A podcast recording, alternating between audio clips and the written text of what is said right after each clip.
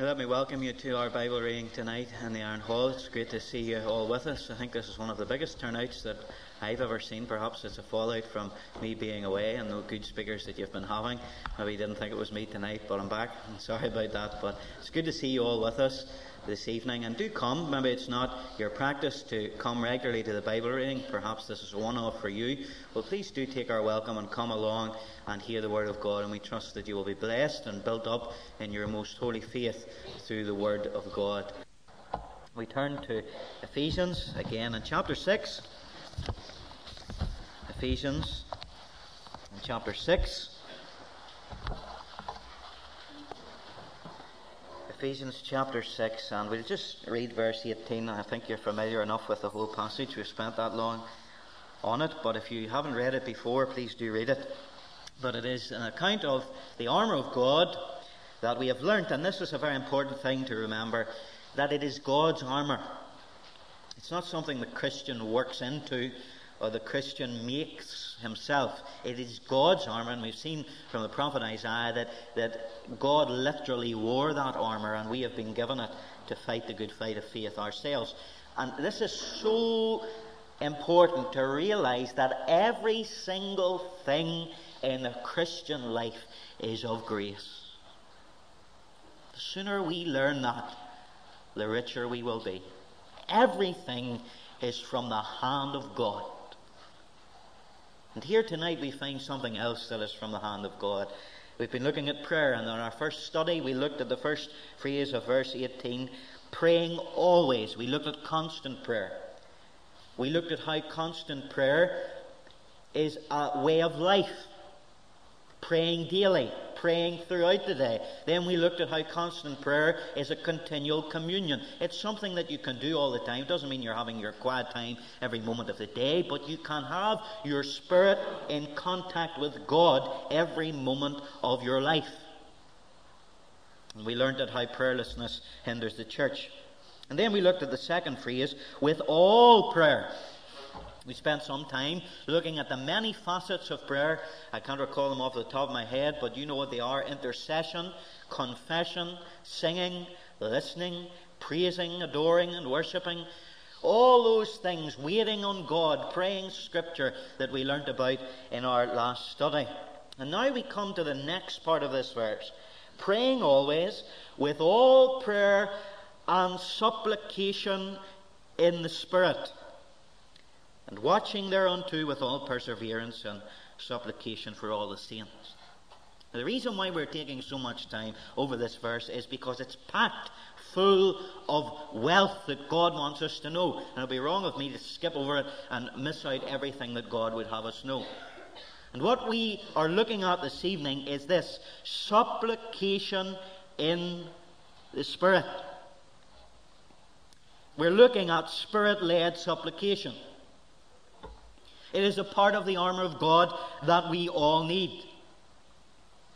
We sang in our first hymn, I often say my prayers, but do I ever pray?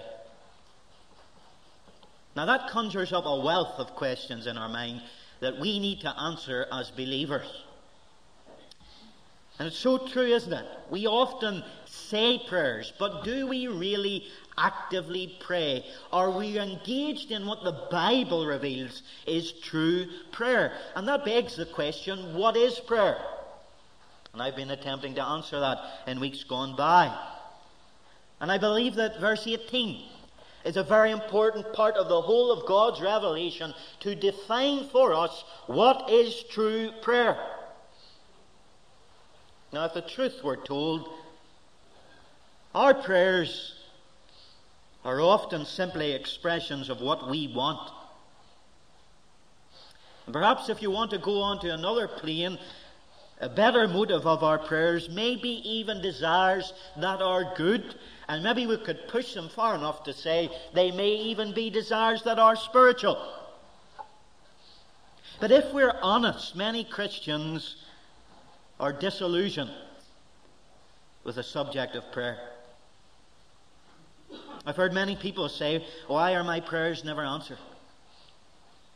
I pray for good things. I pray for for things that I think God would, would have me possess, and, and it seems that they're never answered. My prayer life is probably a failure.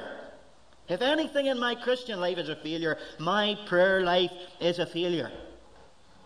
And that sense of failure and defeat is, is further cemented by some of the books that we read uh, and some of the teachers that we hear that, that make prayer look like some kind of a magic spell whereby when you pray to God, you get anything that you want. And to address these very real questions, we must learn what true asking is and what it is to pray in the Spirit. For those two things that we look at tonight are part of the great mechanics of what prayer is. So let's look at our first question on your sheet this evening supplication in the Spirit. What is supplication? What does this word literally mean?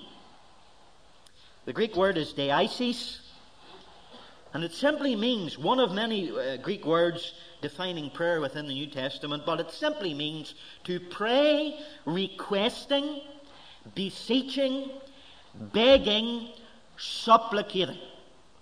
To pray, requesting, beseeching, begging, supplicating. Primarily, it is a prayer for a wanting need. You need something from God. So you come to God and you deesis. You plead God to give you what you need.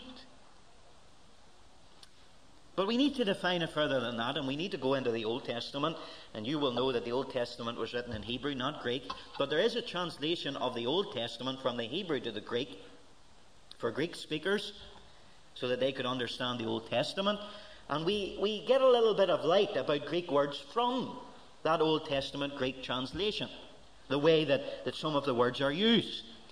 And in that translation, in the book of Esther, if you were to turn to it in chapter 8 and verse 3, you find that word beseech, the word to supplicate, with regards to Esther beseeching the king. And you read in that verse, And Esther spake yet again before the king, and fell down at his feet, and besought him with tears to put away the mischief of Haman the Agagite and his device that he had devised against the Jews. Haman wanted to exterminate another holocaust of the Jews, and Esther came in before the king, and it says, besought him with tears. That is this word, to supplicate.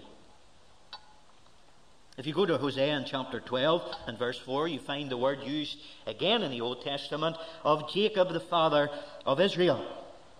It's used in relation to his wrestling with the angel. And it says this of him Yea, he had power over the angel and prevailed. Listen, he wept and made supplication unto him. He found him in Bethel, and there he spake with us. The nation of Israel is saying, the reason that God has come to us, the reason that Jehovah has spoken to us, is because our father Jacob in the desert wrestled with God. He wept and made supplication unto him, and he found him in Bethel. That's this word, supplication.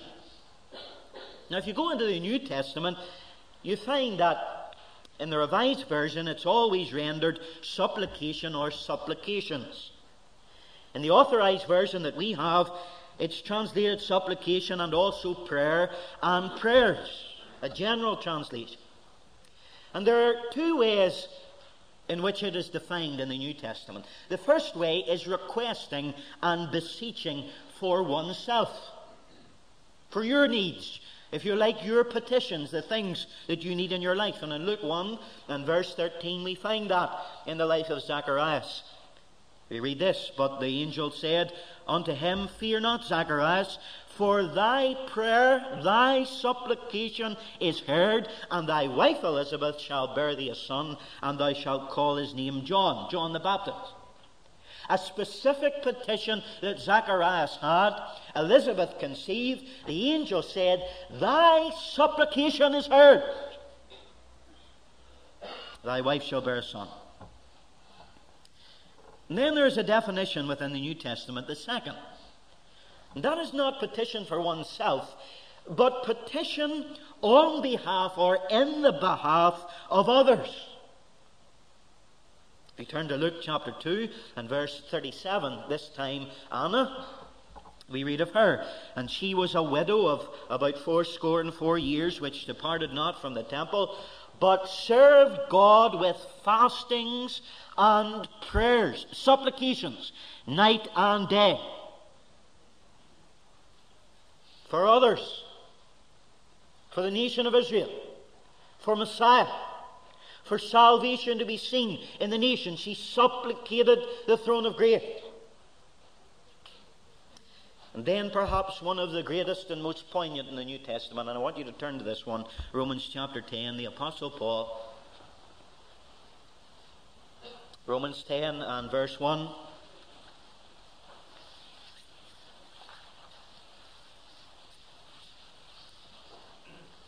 The heart's cry of Paul for the nation he loved. Brethren, my heart's desire and prayer, supplication to God for Israel is that they might be saved. On behalf of Israel, he was supplicating God. In fact, in chapter 9, you can see, on behalf of Israel, he was willing, verse 1, to go through hell that they might be saved. Now, what can we say about this word supplication? Well, we can say, as we have seen, that it is begging, beseeching, even at times with tears, for oneself and can be on behalf or in behalf of others. But also, it is always addressed to God. This word is always addressed to God. It's not in the sense of coming before a king and beseeching.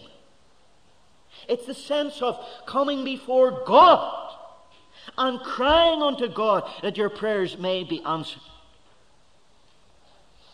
I hope that you can see already the importance of such a, a, phrase as this in the great battle that we are in.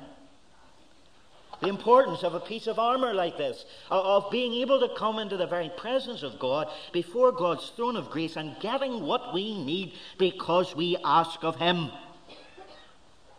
Now, generally, the word is used for any prayer but you see specifically this word, supplication. In the Greek, whenever the verb isn't used, it, it always seems to mean prayer for others. So, all that illustration about prayers for yourself, push that away. That's not what this word means now in the verse where Paul is speaking. He is specifically talking about prayer for others. So he's talking of begging God, beseeching God in the Spirit for other people. You find the word used in that sense in 2 Corinthians 9:14 where Paul says, "And by their prayer for you, which long after you for the exceeding grace of God in you." That is my prayer for you, longing after you that God's grace would be seen in your life. 2 Timothy 1, verse 3, he says, I thank God whom I serve from my forefathers with pure conscience, that without ceasing I have remembrance of you in my prayers night and day. That's the sense. Coming before God incessantly, persistently, continually, supplicating, begging, beseeching God for other people. And Paul and the other apostles, if you read the New Testament, highly valued such prayer and they expected great things of such prayer. James tells us that there is great gain when such beseeching, beseeching God takes place. And especially when such beseeching and supplicating is combined and entwined with a life of dynamic faith and holiness. Isn't that what he said in 5 and 16? The effectual, fervent prayer of a righteous man availeth much. And if this type of prayer, supplication, is combined with a holy, righteous life, God will hear you and mighty things are possible. The proof of that is in verse 70. He uses the illustration of Elijah, who was a man subject to like passions as we are, and he prayed, supplicated earnestly that it might not rain, and it rained not on the earth by the space of three years and six months. In the same vein, the Apostle Peter, in his first epistle, chapter 3 and verse 12, quoting Psalm 34 16, says, The prayer of the righteous is always heard of God. Always. He says, The eyes of the Lord are over the righteous, and his ears are open unto their prayer. I think prayer is the most important weapon in the holy warfare that we have been studying. And if we neglect it, we neglect everything. But you know, I believe something more than its importance in the warfare. I believe that it is one of the most important evidences of true Christian faith in the life of a human being. Now, we were studying last evening of the marks of the sheep of the Lord Jesus Christ. It's not just believing, but there has to be a changed, repentant life that hears his voice, that follows him, and that knows that it has eternal life. But you know, the Word of God also testifies that if you are to be sure that you're saved, there must be a life of prayer within your soul. Paul said that to Timothy, 1 Timothy 2 1. I exhort, therefore, that first of all supplications, prayers, intercessions, and giving of thanks be made for all men. First of all, before you think about anything else, you've got to be doing this. And ultimately, the supplicant, what is he? I mean, let's think about this for a moment. The Lord Jesus Christ died, was buried, rose again, went to heaven, sits at the right hand of God. Why? To intercede. That is why the Word of God says there is one mediator between God and men, the man Christ Jesus. Now, this supplication is almost identical, but it is we who are the mediators, we who are interceding between men and God. If you think about that, that's an awesome responsibility. To be there for God, for the needs of others to express a deep desire that God would take action on the behalf and in the lives of other people. And we have been given that responsibility to pray. And if you think about it, all of this subject of prayer, whether it is personal prayer or prayer for others, all the types of prayer, adoration, confession, every single one of them is an active de- declaration and confession of dependence upon God. Have you noticed that? Everything in prayer expresses, Of myself I can do nothing, and I need thee, and with God I can do everything. It is again bringing us to that brick wall of realizing that in my flesh there dwelleth no good thing. And that is why we need to come, as Paul said in Philippians 4, and be careful, anxious, worried about nothing, but in everything by prayer and supplication with thanksgiving make our requests known unto God, and the peace of God that passeth all understanding will rule in our hearts and our lives through the Lord Jesus Christ.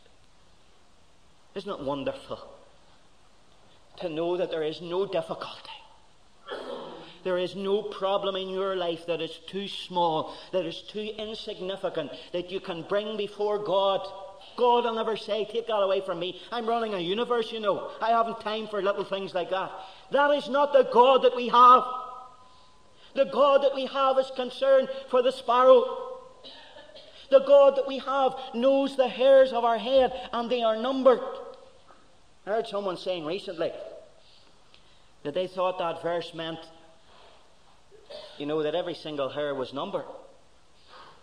And they thought to themselves, well, what, what would God want to number my hairs for?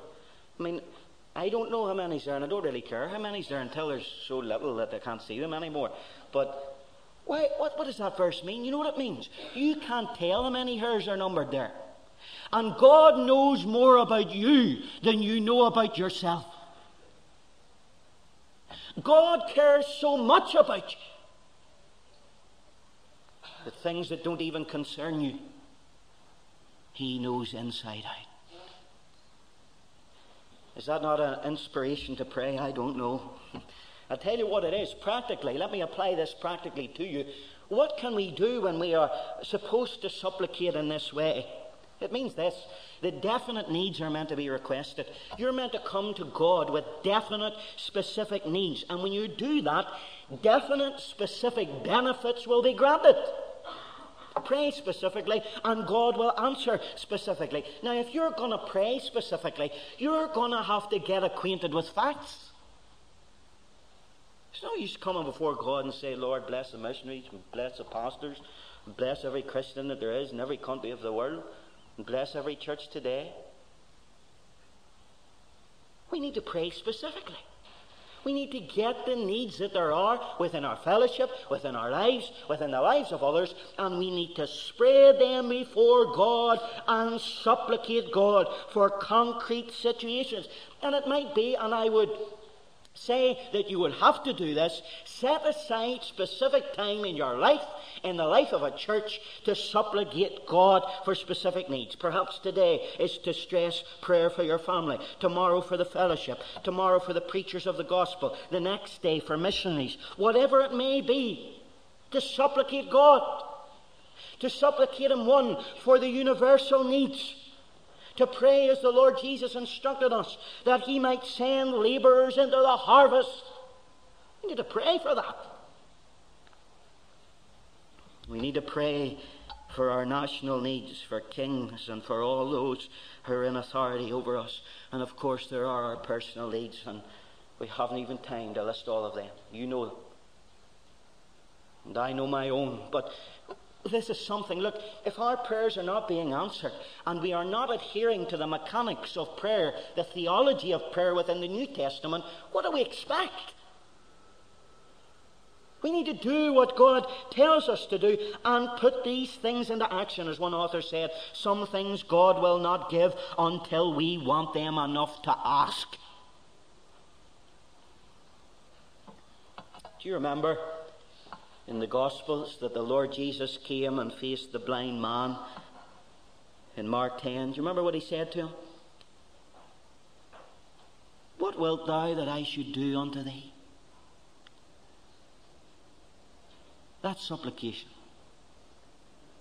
The Lord Jesus Christ, who is omnipotent, for he is God, says to us today as believers, Look, here I am. I am at your disposal. What would you have that I do for you?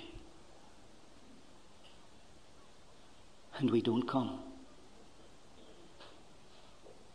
That's what supplication is. I hope it's been made clear enough for you.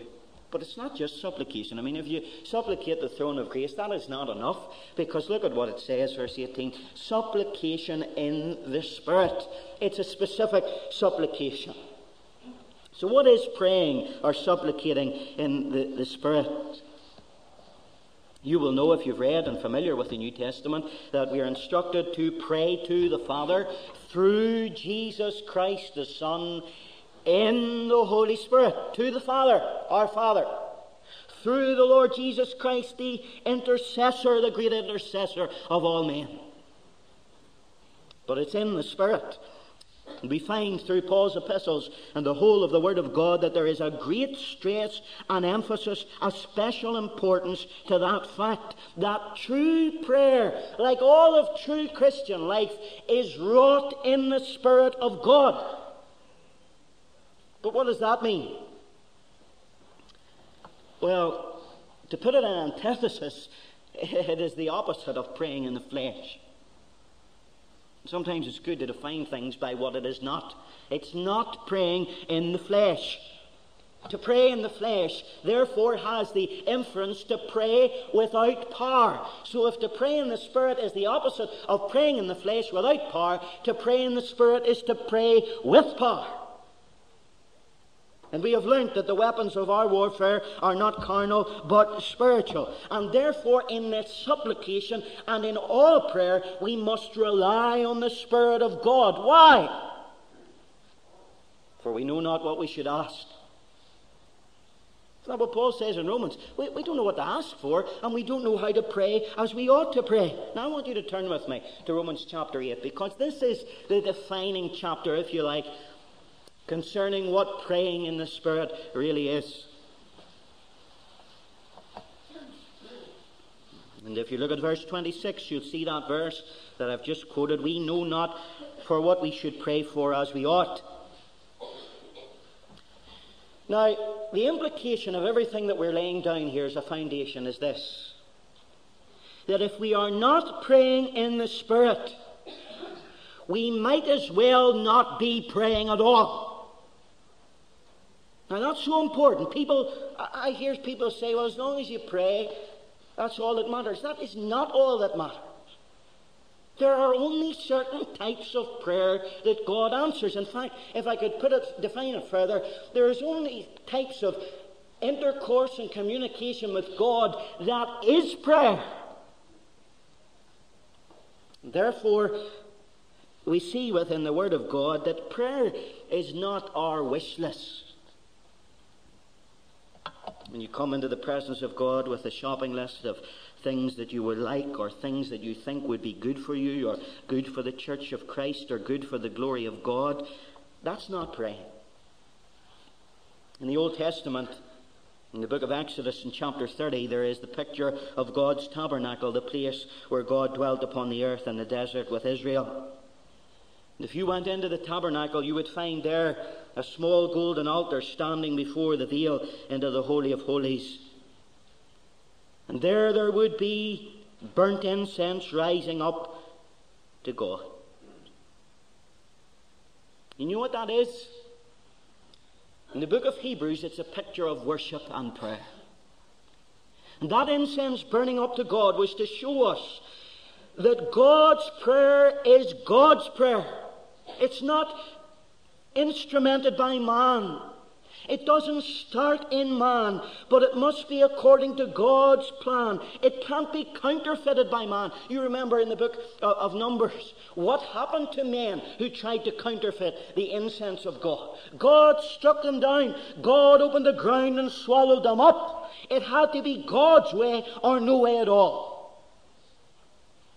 There is the incense as a picture of prayer. But what had happened, the incense? Well, fire had to come into contact with the incense, didn't it? And fire is a picture of the Holy Spirit. For the Holy Spirit of God is the one who takes our prayers and sets them alight. And we must not miss that. He is the one who ignites them with the will of Almighty God. And if we don't pray that way, we don't pray at all. What is praying in the Spirit?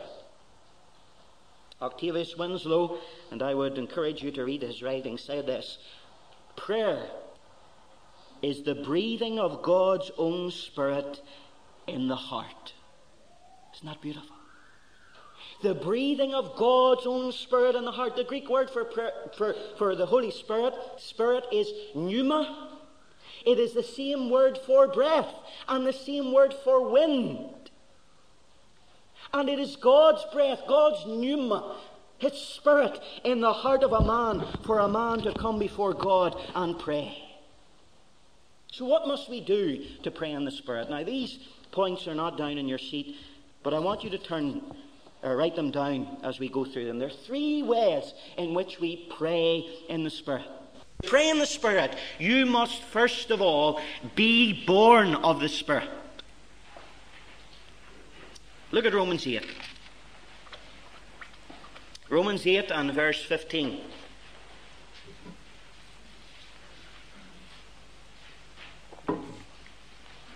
Paul says, For ye have received the spirit of bondage. Ye have not received the spirit of bondage again to fear, but ye have received the spirit of adoption, whereby we cry, Abba, Father.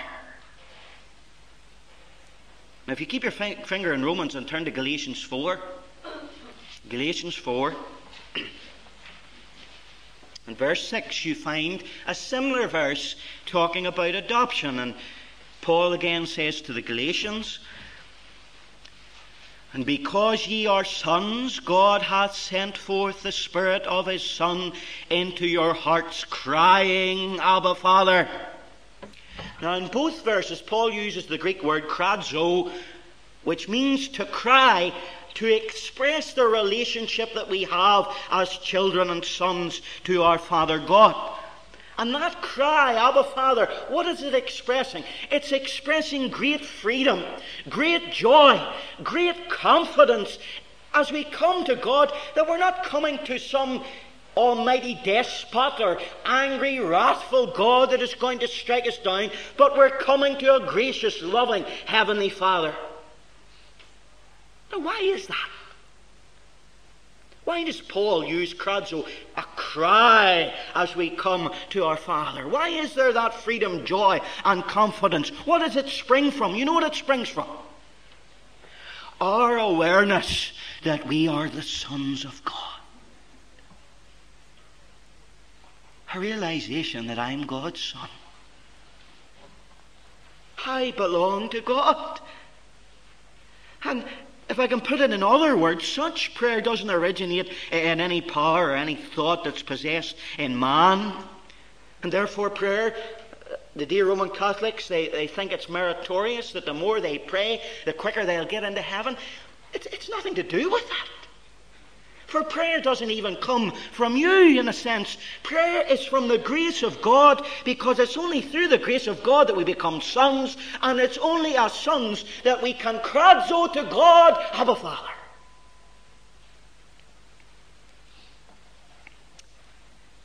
To Paul, prayer is ultimately the indwelling, the energizing Spirit of God. It is the Holy Spirit within us speaking to God by Himself. Now, it's important that you understand this. That God the Spirit in us is speaking to God Himself, who is the Spirit. 2 Corinthians 3 and verse 17. Turn with me to that quickly. For it's important that we understand these truths. 2 Corinthians 3 17.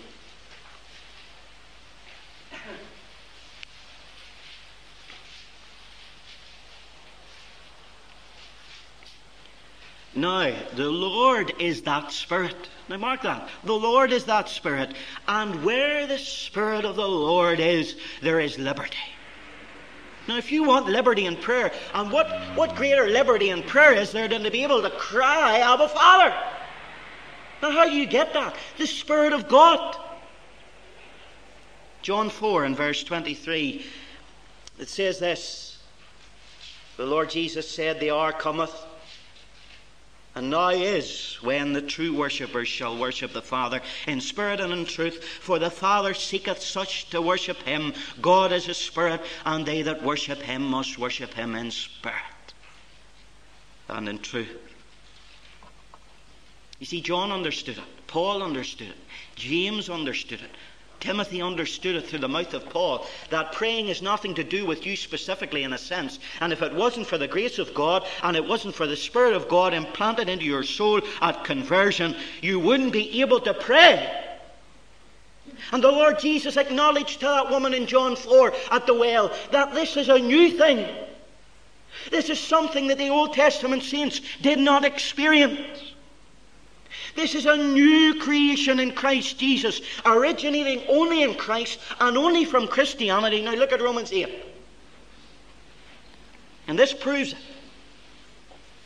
Romans 8 and verse 14. That if you want to pray in the Spirit, you've got to be born of the Spirit. For as many as are led by the Spirit of God, they are the sons of God. Abba Father, the Spirit of God leads them to say that. For no man confesses Jesus as Lord except by the Spirit of God. Thus, prayer isn't dependent on your eloquence, on how many verses you can memorize, on how loud you can pray, or how softly you can pray. But prayer is dependent upon the efficacy of our Lord Jesus Christ upon the assurance that He has died, He has risen, He has ascended, He is there in glory for us, interceding. And because He has sent the Spirit into our hearts, we have the Spirit that cries, Abba, Father. And I believe that the assurance of our salvation is evidenced and indeed increased by the Spirit producing prayer within us. And if you're saved, that means that your prayer life ought to be getting better. And in Romans 8, verse 16, we see that. The Spirit Himself beareth witness with our spirit that we are the children of God. Secondly, to pray in the Spirit, you must be born of the Spirit, but also you must be living in the Spirit. I could put it like this being in communion with the Spirit, living in the power of the Spirit. One man defined it like this Let the Spirit be the atmosphere in which you pray. If you like, this is the where of prayer, the place of prayer. What I mean by that is that you don't pray in a certain temple. You don't need to pray anymore in Jerusalem at the temple or in a tabernacle. You don't need to pray on this mountain or the other mountain. You don't need to pray in church or in a chapel the, the where of prayer, the place of prayer, the atmosphere of prayer is living in the Holy Spirit of God. That's what the Lord Jesus said in John 4 to that same woman, 20, 21, and 23. She said to him, Lord, our fathers worshipped in this mountain. And ye say that in Jerusalem is the place where men ought to worship. Now, he didn't say that. And Jesus saith unto her, Woman, believe me, the hour cometh when ye shall neither in this mountain nor yet at Jerusalem worship the Father. But the hour cometh, and now is when true worshippers shall worship the Father in spirit. That is, with the Spirit's help your spirit with the Spirit's help, in harmony with the Spirit's will, as revealed in the Spirit's word in the Scriptures. Now let's apply this. It's important that we lay this down in our lives. What does it mean? What, what are the implications of a verse like that? That we must be praying in the Spirit, and in order to pray in the Spirit, we need to live in the Spirit. You know what it means? A fleshly believer can't pray. Now, don't try and twist out of that. That's what the teaching of the Word of God. It means this if you have a grudge against somebody, your prayers will only hit the ceiling. They mightn't even hit the ceiling. If you don't love your brother and sister in Christ, if there's a problem between you and your wife or husband, your prayers are hindered. The Word of God says that. It means if you have a grudge and can't forgive another person, that you are not, and in fact cannot pray in the Spirit. It means if you have a selfish motive as you come to God, whether it's for your own glory. This is the thing I grapple with. Am I wanting souls saved so that everybody thinks David Legge's great? For God will not answer that prayer. What is my motive? What, what, what is the reason? Is it for my glory? Is it for my luxury so that my life will be better?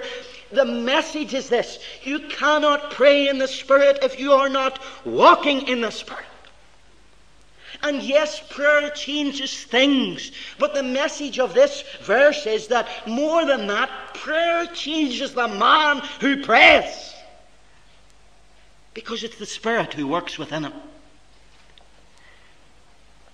Prayer, therefore, is more than a means for me to see God doing miracles on my behalf because I pray, but more than that, it's seeing God doing a miracle in me, wrought by the Spirit. Now, let me tease that out a little bit as we look at the third thing it is to pray in the Spirit. Thirdly, to pray in the Spirit, one, you must be born of the Spirit. Two, you must be living in the Spirit. Three, you must be in agreement with the Spirit. Could two walk together except they be agreed? Now, some commentators say that means praying from the heart. It doesn't. And neither does it mean praying inwardly without using words. It means this praying under the influence of the Holy Spirit praying in agreement with him. You remember in chapter 5 of Ephesians, you don't need to turn to it, verse 18 Be not drunk with wine wherein is excess, but be filled In other words, translated, be continually under the control. You're under the control of wine when you're intoxicated, aren't you? That's the comparison. As you're under control of wine, be under the continual control of the Holy Spirit. That's what we're talking about here. To pray in the Holy Spirit is to be continually under His control in your prayers with His assistance. And in fact, it is His office revealed in the Word of God. It's His role to, to reveal truth to us, to, to teach us and to show us how to pray day by day. Now, here's the key Romans 8. Turn to Romans 8. Now, that clock says 10 to 9, and my watch says 5 to 9, so I'm going to believe the clock you don't mind. Romans chapter 8. It'll probably be fixed the next service. And verse 26. Now look at this. In the same way, the Spirit also helps our weakness. For we do not know how to pray as we should, but the Spirit Himself intercedes for us with groanings too deep for words. Isn't that beautiful? By the way, never call the Spirit it. Himself, He is the person of the Trinity. Now that's important, for that verse tells you and I that it is the Spirit who prays. He is the one who prays. We do not pray alone, we pray connected with the Spirit of God. The Spirit prays for us, but more than that, the Spirit prays as He is joined to us. The Spirit is in us, and He therefore is praying in us for us. Literally, He is infusing His prayers into our prayers so that we pray in the Spirit. Now, folks, for that to happen, there are two supernatural things that take place to make us pray in the Spirit. One, first of all, He tells us how to pray. He tells us what to pray for. If He didn't assist, assist us in prayer, you know what we'd be doing, and perhaps what we are doing, is our prayers would be left to our own whims, our own desires, our human reason, and our intuition. But when He is praying in us and for us, He moves us to a higher level. He leads us. And how does He lead us? Through the sword of the Spirit. Through the Word of God. He inspired it, didn't He? I mean, how, how, do we miss this sometimes? How do the charismatics miss it? And they have to have a revelation or a prophecy or somebody speaking in tongues. He has inspired His will that we might pray by His will, and as well as found in His Word. And when we look into His Word, we find there how to pray. The Spirit leads us into all truth. We find the mind of God, and praying in the Spirit is according to the will of God. Look at verse 28 of Romans 8, 27 of Romans 8. Now look, He that searcheth the hearts knoweth what is the mind of the Spirit, because he maketh intercession for the saints. Look, according to the will of God. Now, I think this is perhaps one of the greatest fruits that, that is in the life of a believer by grace. You know what it is?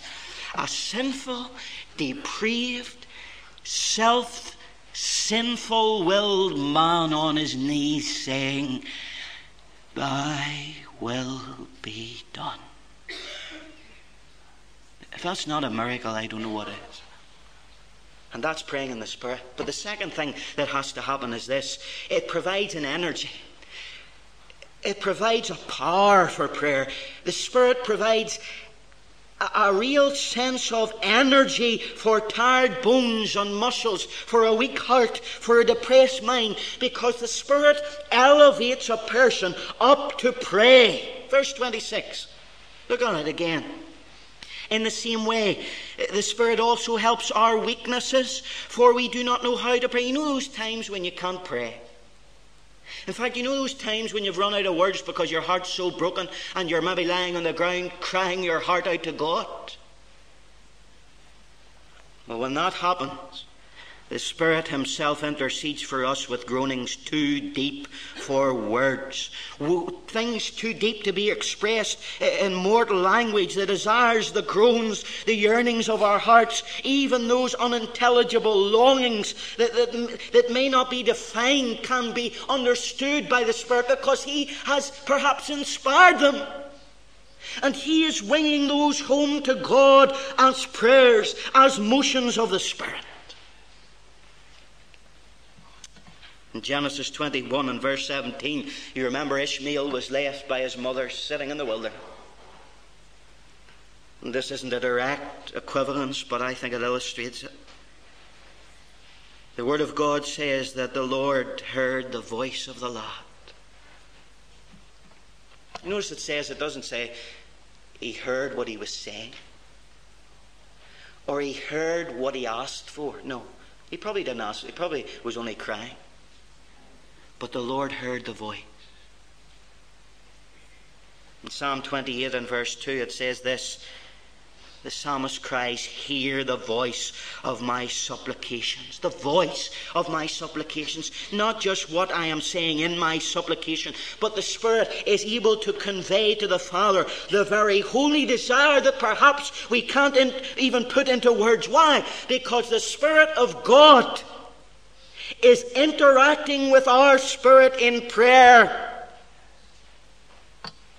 And as Guy King put it well, praying in Him, praying in the Spirit, means having Him praying in us.